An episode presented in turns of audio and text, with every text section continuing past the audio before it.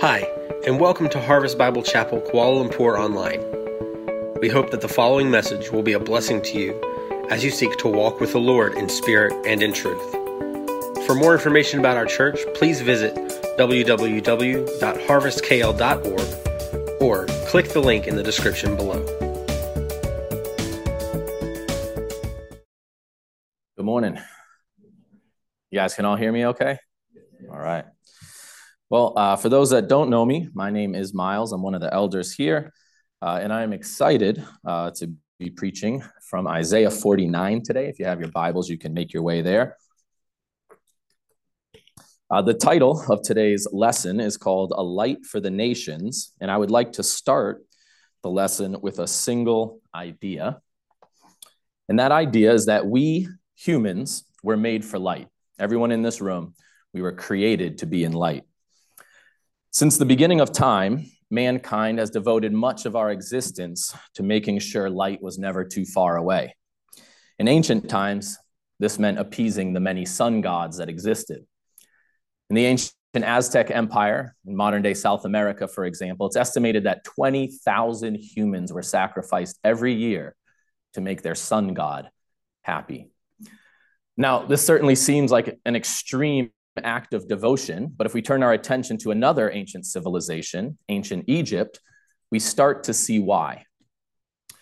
Uh, this is actually a, a, modern kind of rendition of an ancient Egyptian poem. It was written to their sun god, Aten. It's called the Hymn to Aten. And I'll read the opening lines in, in English. It says, When you, the sun, sink to rest below western horizon, so when the sun sets, Earth lies in darkness like death. Sleepers are still in their bedchambers, heads veiled. I cannot spy a companion. Lions come out from the deeps of their cave. Snakes bite and sting. And so, to the ancient world, darkness meant death, danger, and loneliness. And in this light, we start to see why such extreme acts of devotion were required to the sun gods, because a life without light was just not a life worth living. Now, as society has progressed, humans came to rely less on our sun gods and more on ourselves, just transferring our devotion to one thing to another. And over the past 200 years, we've done all sorts of things in the name of light. I like this next picture. We've turned birds into candles. It's really happened. We've hunted whales to near extinction. A little bit more recently, we've drilled thousands of holes in our Earth's crust searching for oil to turn into kerosene. And even more recently, we spend trillions of dollars every year. About 20% of our electric bill goes into making sure that we are always in the light.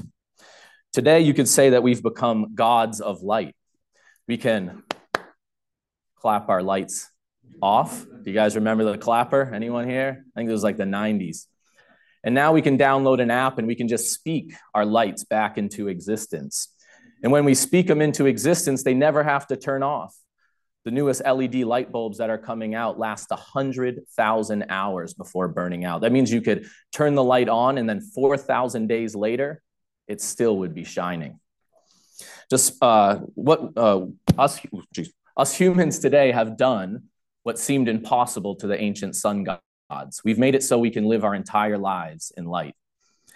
And yet, still, despite these efforts, we can't seem to overcome our fear of darkness.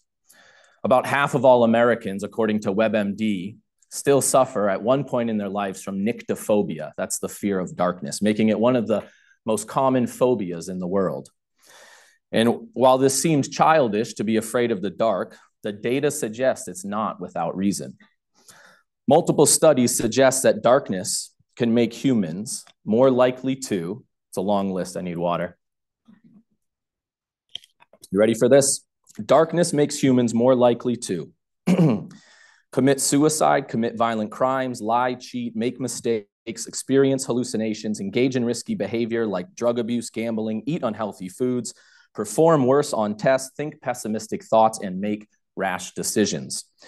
Researchers at Harvard University who examined these studies named this phenomenon the mind after midnight hypothesis acknowledging that we become neurologically altered in darkness. In other words, our brains change when we are in dark, and it's not for the better. In 2010, the science of darkness was put to a real life test when 33 miners from Chile were trapped underneath the ground about a half mile for 69 days. Anyone remember this news story? About 13 years ago. And for over two months, they sat and they lived in darkness. And health experts at the time were equally concerned with their mental health as they were with their physical health. And it turns out that these health experts had a good reason to be concerned. A year after their miraculous rescue, 32 of the 33 miners were diagnosed with PTSD, post traumatic stress disorder. And they suffered th- from things like nightmares, trouble relating to their children, paranoia, uh, and domestic abuse. Their time in darkness had long lasting negative impacts on their mental health. All of this, I suggest, proves my initial premise that we, everyone in this room, was created for light. And I'd like to take this idea into our reading today. The plan today is to read Isaiah 49. So hopefully you've made your way there or turned your phones on. Uh, and we're going to explore the ideas of light and darkness in our faith. And we're going to do that by looking at three main ideas. They are listed on the screen here. First, we're going to look at what God's response to us is when we find ourselves in darkness. Then we're going to look at what God's rescue plan is, how he will attempt to get us out of darkness. And then finally, we're going to look at what our response should be to being rescued. And for the purpose of this lesson, I'd like to do something a little different. I'm going to break Isaiah 49 into two halves, and I'm actually going to start in the second half. We're going to start in verse 14 because this is where Israel actually finds themselves in darkness. And so we can explore what God's response is to Israel as they find themselves in darkness. I'll read the passage from my Bible, but we'll also put it up here on the screen. Feel free to read along. Again, we're going to start in verse 14, right in the middle. verse 14 starts, But Zion said, and we know Zion is just another name for Israel. So Israel starts by saying, The Lord has forsaken me, my Lord has forgotten me. And now God responds, can a woman forget her nursing child, that she should have no compassion on the son of her womb? Even these may forget, yet I will not forget you. Behold, I have engraved you on the palm of my hands. Your walls are continually before me. Your builders make haste, your destroyers and those who laid you waste, they go out from you. Lift up your eyes around and see, they all gather, they come to you. As I live, declares the Lord, you shall put them on as an ornament, you shall bind them on as a bride does. Surely your waste and your desolate places and your devastated land, surely now you will be too narrow for your inhabitants, and those who swallowed you up will be far away. The children of your bereavement, of your sadness, will yet say in your ears, This place is too narrow for me. Make room for me to dwell in. Then you will say in your heart, who has borne me these? I was bereaved and barren, exiled and put away, but who has brought up these? Behold, I was left alone. From where have all these come? Thus says the Lord God Behold, I will lift up my hand to the nations and raise my signal to the peoples, and they shall bring your sons in their arms, and your daughters shall be carried on their shoulders. Kings shall be your foster fathers, and their queens your nursing mothers. With their faces to the ground, they shall bow down to you and lick the dust of your feet. Then you will know that I am the Lord. Those who wait for me shall not be put to shame. Can the prey be taken from the mighty, or the captives of a tyrant be rescued? For thus says the Lord Even the captives of the mighty shall be taken, and the prey of the tyrant be rescued. For I will contend with those who contend with you and I will save your children. I will make your oppressors eat their own flesh, and they shall be drunk with their own blood as with wine. Then all flesh shall know that I am the Lord your Savior and your Redeemer, the mighty one of Jacob. Point one God's response to our darkness. Now, we see in these verses, and really the entire book of Isaiah, that Israel finds itself surrounded by darkness. You could say they're in a proverbial cave, like the miners in Chile. And I would like to argue, to provide some context today, that there's really two types of darkness that they find themselves in, and really that we can find ourselves in at times as well. And you can see them on the screen here. The first one is spiritual darkness. Now, spiritual darkness occurs when we are separated from God. So the farther we are from our light source, the darker it will seem. And what separates us from God is the same today as it was in, in the Old Testament it's sin. Spiritual darkness is always our doing. This is an essential point in one of Isaiah's main ideas throughout his writings. And from the very first chapter, he makes that point clear. In uh, Isaiah 1 4, this is what Isaiah says uh, They have forsaken the Lord, they have despised the Holy One of Israel, they are utterly estranged. Notice the subject of each of these sentences it's they, not God, who is doing the actions. It is they who are to blame for their estrangement or distance from God. And so it is in chapter 49. Israel finds themselves in spiritual darkness, and it's their fault. The second type of darkness we see in Isaiah, uh, which helps provide some context to the chapter 49, is what I call earthly darkness. It's not a, an official name, I just made these things up. Uh, but earthly darkness is different than spiritual darkness. Spiritual darkness is measured by our distance from God, whilst uh, earthly darkness is measured by our close proximity to sin or the darkness of the world. And just to be clear, kind of side note here, you can have one or the other, right? I've seen Christians who are walking close with Christ and they just are in a horrible situation. Maybe it's an abusive home, maybe it's a war torn country, but the earthly darkness surrounds them even though they're in spiritual light, and vice versa, right? We've seen people who are just living their best life, and yet they feel like something is missing and absent because they are far from God. Now, we learn from Isaiah that earthly darkness is getting closer and closer to the people of Israel here in chapter 49. The earthly darkness throughout the book of Isaiah is often represented by Babylon. And we know that the time that Babylon is coming is getting closer and closer. And according to both Isaiah and the history books, this will indeed be a dark time for Israel. It'll be a time of destruction, kidnapping, death, rape, fire, exile, slavery, and cultural genocide. And so Israel finds itself in a place now of extreme darkness because they have A, chosen to be separated from God, and B, because Babylon has chosen not to distance themselves from Israel. And so it's in this context, complete darkness, that we learn more about God's nature. And I'd like to point out at least three things that I think we can take away from our scripture, our passage today about God's nature.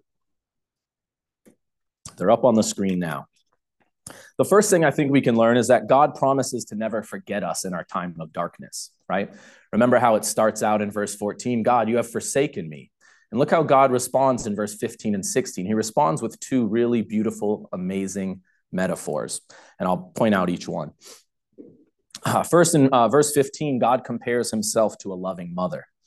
And I think this is just a really comforting idea, especially when I find myself in times of darkness. Because if you think about it, let's say you really were trapped in a cave and you could only tell one person in this world where you were.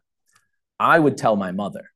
Now, some of you might think that's a bad idea. You might be saying, well, I'd probably tell like a cave explorer or like an army ranger or Indiana Jones, right? These people could rescue me.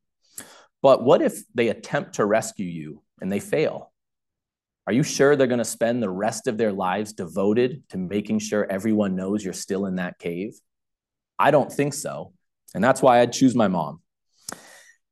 It's also why this is such a beautiful reminder of God's heart and his heart for his people. God will never forget us in our time of darkness. The second metaphor comes from verse 16, and here we see that God says that he has engraved you on the palm of his hands. Now, I want you to notice what this verse does not say. First, it does not say that he wrote you or his name on your hands. Because we know if even if you put permanent marker on your hands, enough showers, and that marker is going to go away, right? No, it says engraved, and it translates better to carved. He's literally carved you into his hands. And he doesn't actually say that he wrote your name on his hands. It says, look, take a look. It says he wrote you, all of you, your sin, your hopes, your dreams, your struggles, your giftings, all of you is right there on his hands. Even if he want, uh, even if you wanted him to forget you, He's made it impossible through this act of love and sacrifice. It ensures that you will re- forever remain in his sight and on his mind. The second point here is that God provides you with hope in times of darkness. Uh, in verses 17 through 23, God paints this really beautiful picture of a future hope for Israel. It's a time when his people will not only be restored to him, but they will be so numerous that there won't be enough room in Israel to hold them. And Israel will say, verse 21, Behold, I was left alone. From where have all these come? And so, what seems impossible in their time of darkness and loneliness, God points Israel to a distant future that's filled with hope. This is similar to the promise he made to Abraham. Remember, God told him that his descendants would outnumber the stars. And when did he tell him that? When he couldn't conceive a single child, right? In Abraham's darkest time, God points him to a future hope, a future light. And he's doing the same thing here. He's t- telling Israel, one day your walls can't contain all of the people in my kingdom. And when is he telling Israel? Right before Babylon is about to come. now, it's hard to see the light, especially when we're so focused on our own situation, which often happens when we are in darkness. I think it's why in verse 18, God says to lift up our eyes around and see. So even if you are feeling like you're just been in a, a bad place, if you're in darkness, I think that verse could be speaking to you today. Stop focusing so much on what your situation looks like and rest in the future hope. Death and destruction will be reversed. Life and light will one day fill his kingdom. The last point here is that God is the ultimate judge of earthly darkness. The chapter ends with severe judgment on those who bring earthly darkness to Israel. In verse 26, the Babylonians are left devouring one another, and it is clearly of God's doing. While this verse is certainly dark, the fact that God is our ultimate judge, I think, is a really important source of light for all of us. Think about it. If there was no heavenly, godly justice, all of us would feel obligated to seek our own revenge, to seek our own form of justice. But as Martin Luther King famously said, an eye for eye, an eye for an eye leaves everyone blind. Right back where you started in darkness. The fact that we can trust God to be the ultimate judge will allow us to escape our darkness with our vision still in sight. So, what do these reverses reveal about God's nature? They remind us that God's ultimate plan is not to forsake us in our time of darkness, but to restore us to Him to bring his people back to the light. The next verses, the first half of Isaiah, is going to tell us a little bit more about how he plans to do this. And this is going into now the second point, which is God's rescue plan. So let's turn now to Isaiah, uh, the first half, verses 1 through 13. And God is going to promise us, promise us a way out of the darkness. These verses can get a little bit confusing uh, because Isaiah is introducing a new speaker here, someone called the servant of the Lord. Uh, and it is, uh, uh and, and we're going to learn that this servant of the Lord is going to play an important role in leading God's people out of darkness. So, uh, verse one, let's read more about the servant of the Lord. Listen to me, O coastlands, and give attention, you people from afar. The Lord called me from the womb, from the body of my mother, he named my name. He made my mouth like a sharp sword. In the shadow of his hand, he hid me. He made me a polished arrow in his quiver. He hid me away. And he said to me, You are my servant, Israel, in whom I will be glorified. But I said, I have labored in vain. I have spent my strength for nothing in vanity, yet surely my right is with the Lord, and my recompense, my reward with my God. And now the Lord says, He who formed me from the womb to be his servant, to bring Jacob back to him, and that Israel might be gathered to him. For I am honored in the eyes of the Lord, and my God has become my strength. He says, It is too light a thing that you should be my servant to raise up the tribes of Jacob and to bring back the preserved of Israel. I will make you as a light for the nations, that my salvation may reach to the end of the earth. Thus says the Lord, the Redeemer of Israel and his Holy One, to one deeply despised, abhorred by the nation, the servant of rulers. Kings shall see and arise, princes, and they shall prostrate themselves because of the Lord who is faithful, the Holy One of Israel, who has chosen you. And now in verse 8, God turns his direction, uh, speaking now back to the people of Israel. God says, In a time of favor I have answered you, in a day of salvation I have helped you. I will keep you and give you as a covenant to the people to establish the land, to apportion the desolate heritages saying to the prisoners, Come out. To those who are in darkness, appear. They shall feed along the ways, on the bare heights shall be their pasture. They shall not hunger or thirst, neither scorching wind nor sun shall strike them. For he who has pity on them will lead them, and by springs of water will guide them. And I will make all my mountains a road, and my highways shall be raised up. Behold, these shall come from afar, and behold, these from the north and the west, and these from the land of Syene. Sing for joy, O heavens, and exult, O earth. Break forth, O mountains, into singing. For the Lord has comforted his people and will have compassion on his afflicted. All right, before we jump in uh, to the first half of uh, Isaiah 49, just a quick overview of, of the uh, first seven verses. Uh, these first seven verses, I think we can go to the next slide, are often referred to as a servant song. And there's four of these servant songs scattered throughout the second half of Isaiah. We saw the first servant song in Isaiah 42. So if you were here a couple months ago, you may have learned a little bit about them, but I'll just do a very brief reminder. Uh, basically, if you were to put all the servant songs together and make one big song, uh, I think what you would see is you would see an answer to the essential question that hovers over the book of Isaiah. And that essential question is this How will God's people be restored back into a relationship with their Creator? Right? We see all throughout Isaiah, they seem so far from God. How can they possibly come back together? How will they get out of darkness? And Isaiah's answer is to introduce this servant of the Lord in Scripture who will one day undertake a rescue mission that will restore God's people and bring salvation to the nations. And so, as we uh, try to learn about God's rescue plan, the first question we should ask is well, who is this servant of God's people that will restore them and bring them back into relationship.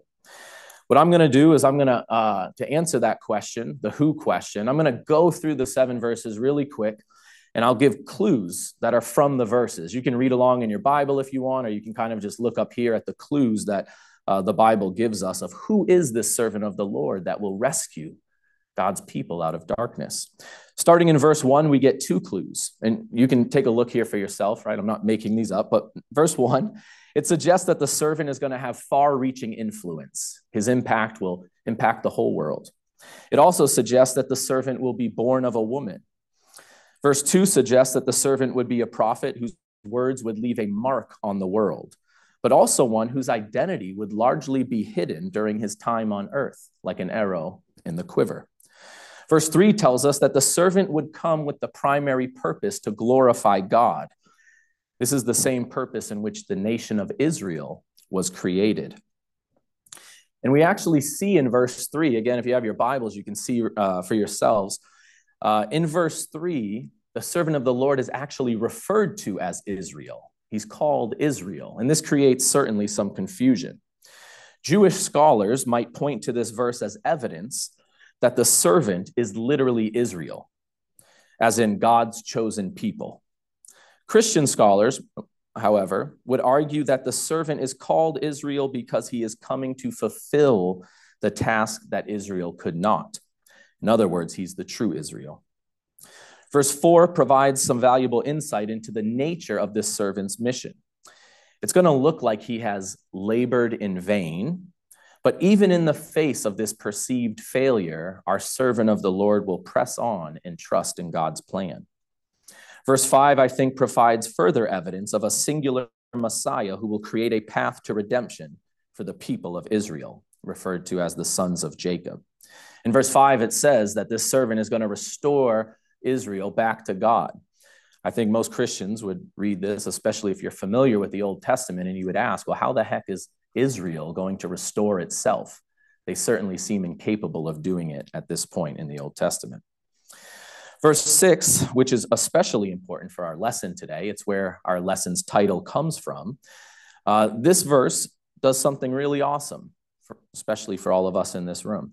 It expands the servant's mission beyond the walls of Israel. It says that his salvation will reach the ends of the earth. He will be a light to the nations.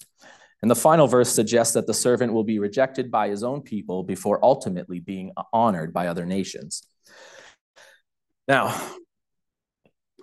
if you think the answer to the riddle, who is the servant of the Lord, is Jesus, you're not alone. I think Paul the apostle thought the same thing. In Acts 26, when he was arrested and he had to plead his case in front of, in front of King Agrippa, he says, I stand here testifying, saying nothing but what the prophet said would come to pass that Christ must suffer, and that by being the first to rise from the dead, he would proclaim light both to our people and to the Gentiles, the nations. Here, Paul is clearly connecting Jesus to the prophecies we find in verses 5 and 6 in chapter 49 and other places in Isaiah. Simeon, this is the old guy at the temple at the beginning of Luke, who sees baby Jesus and holds him in his arms, thinks something similar. When he looks at Jesus, he says this For my eyes have seen your salvation, which you have prepared in the sight of all nations, a light for revelation to the Gentiles and the glory of your people, Israel. And if we're still unsure about who this rescuer, this servant of the Lord is, we can just look what Jesus says. He says, I am the light of the world in John 8. So, if Jesus is the who to the rescue plan, let's turn our attention quickly to the how. How would the servant of the Lord rescue Israel and all the world from darkness? And here we turn our attention back to verse 6. It's not on the screen now. Uh, it says, God will make his servant a light to the nations so that his salvation will reach the ends of the earth. Now, according to commentaries, the Hebrew in the verse doesn't say that the servant will bring salvation. This is really important. It says that he is salvation. God is sending his servant who is salvation. In other words, Jesus didn't come to earth simply to bring us a light in our time of darkness. He is the light. And he's not here to simply point us to a way out of our cave. He is the way out. And if we cling to him, we will never be in darkness again. This is the good news. That's where you're supposed to say amen. There you go. All right, so we know who will rescue us, we know how. Now let's look at the what. What will our life look like once we've been rescued? And here we turn to our final six verses that we read today, verses 8 through, thir- uh, 8 through 13.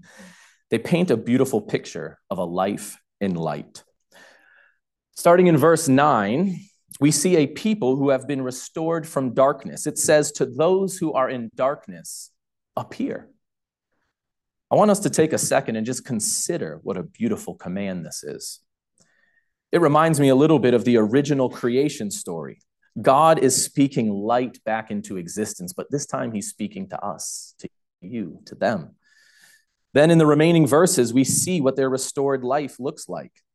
God's people are depicted as a flock led by a good shepherd.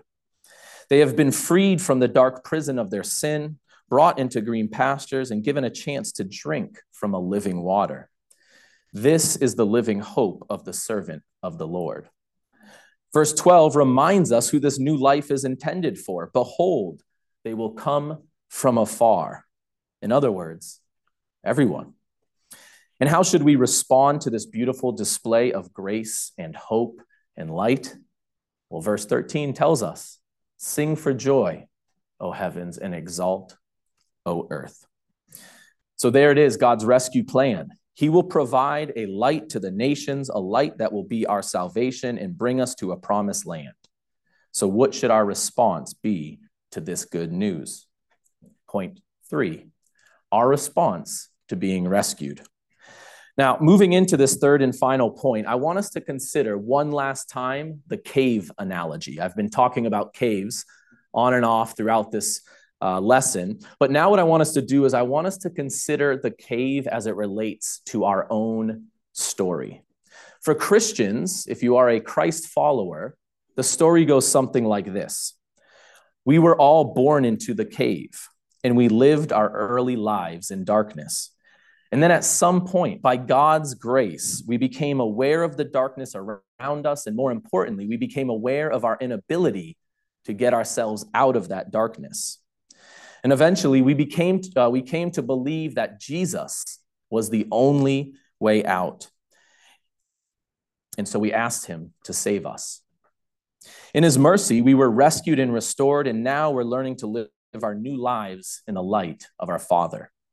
It's a beautiful story, and we should never get tired of hearing it. But as we take a moment to rejoice in the divine work of our Savior, I also want us to take a moment to consider those who are still in the cave. While some are content to sit in darkness, many, I would argue, spend considerable time trying to find a way out of their darkness. Remember my first point today with its little history lesson. We were made for light. We were created to be in light, so it's only natural that we spend our lives trying to find it, whether it's through sun gods or something else. Now, some try to do this on their own, and others put their hope in things like money, personal happiness, or false religion. But all of these, as we know, just lead to an artificial light. But all of these people, 5.4 billion, I think, if you Google how many people are not Christians in this world. Don't quote me on that. It's not in my notes. Billions. All of them, though, they only have one hope of getting out of that cave. And it's a hope that you all possess. It's the hope of Jesus. Now, consider how your current connection is to the cave. When you got out, when you were saved, what did you do? Did you thank God for rescuing you and then walk away from the cave to enjoy your time in the light? If you did, I wouldn't blame you. Do you think about the cave today? Do you think about the people who are in darkness? Do you lament for them? And before you answer these questions, I want us to consider one final thing. Let's consider Paul's response to his own rescue. It's depicted in Acts 26. This is where Paul encounters Jesus on the road to Damascus. And if you're familiar with the story, we know that Jesus appears to him as a blinding what? Light. And his encounter with Jesus literally leaves him blinded. And when his eyes are eventually opened, he goes from darkness to light, and he never sees the world in the same way. Rescued from his own cave, his response is to devote the rest of his life to his Savior's rescue mission. Look at what Paul says in Acts 13. This is where he's, he's explaining his, his, his, uh, his mission to a bunch of non believers. And he quotes directly from our passage today. Paul says, For this is what the Lord has commanded us I have made you a light for the Gentiles, that you may bring salvation to the ends of the earth. See what Paul does here? He takes that servant song and he makes it his own song. It becomes the soundtrack of his life and the anthem of his life's mission.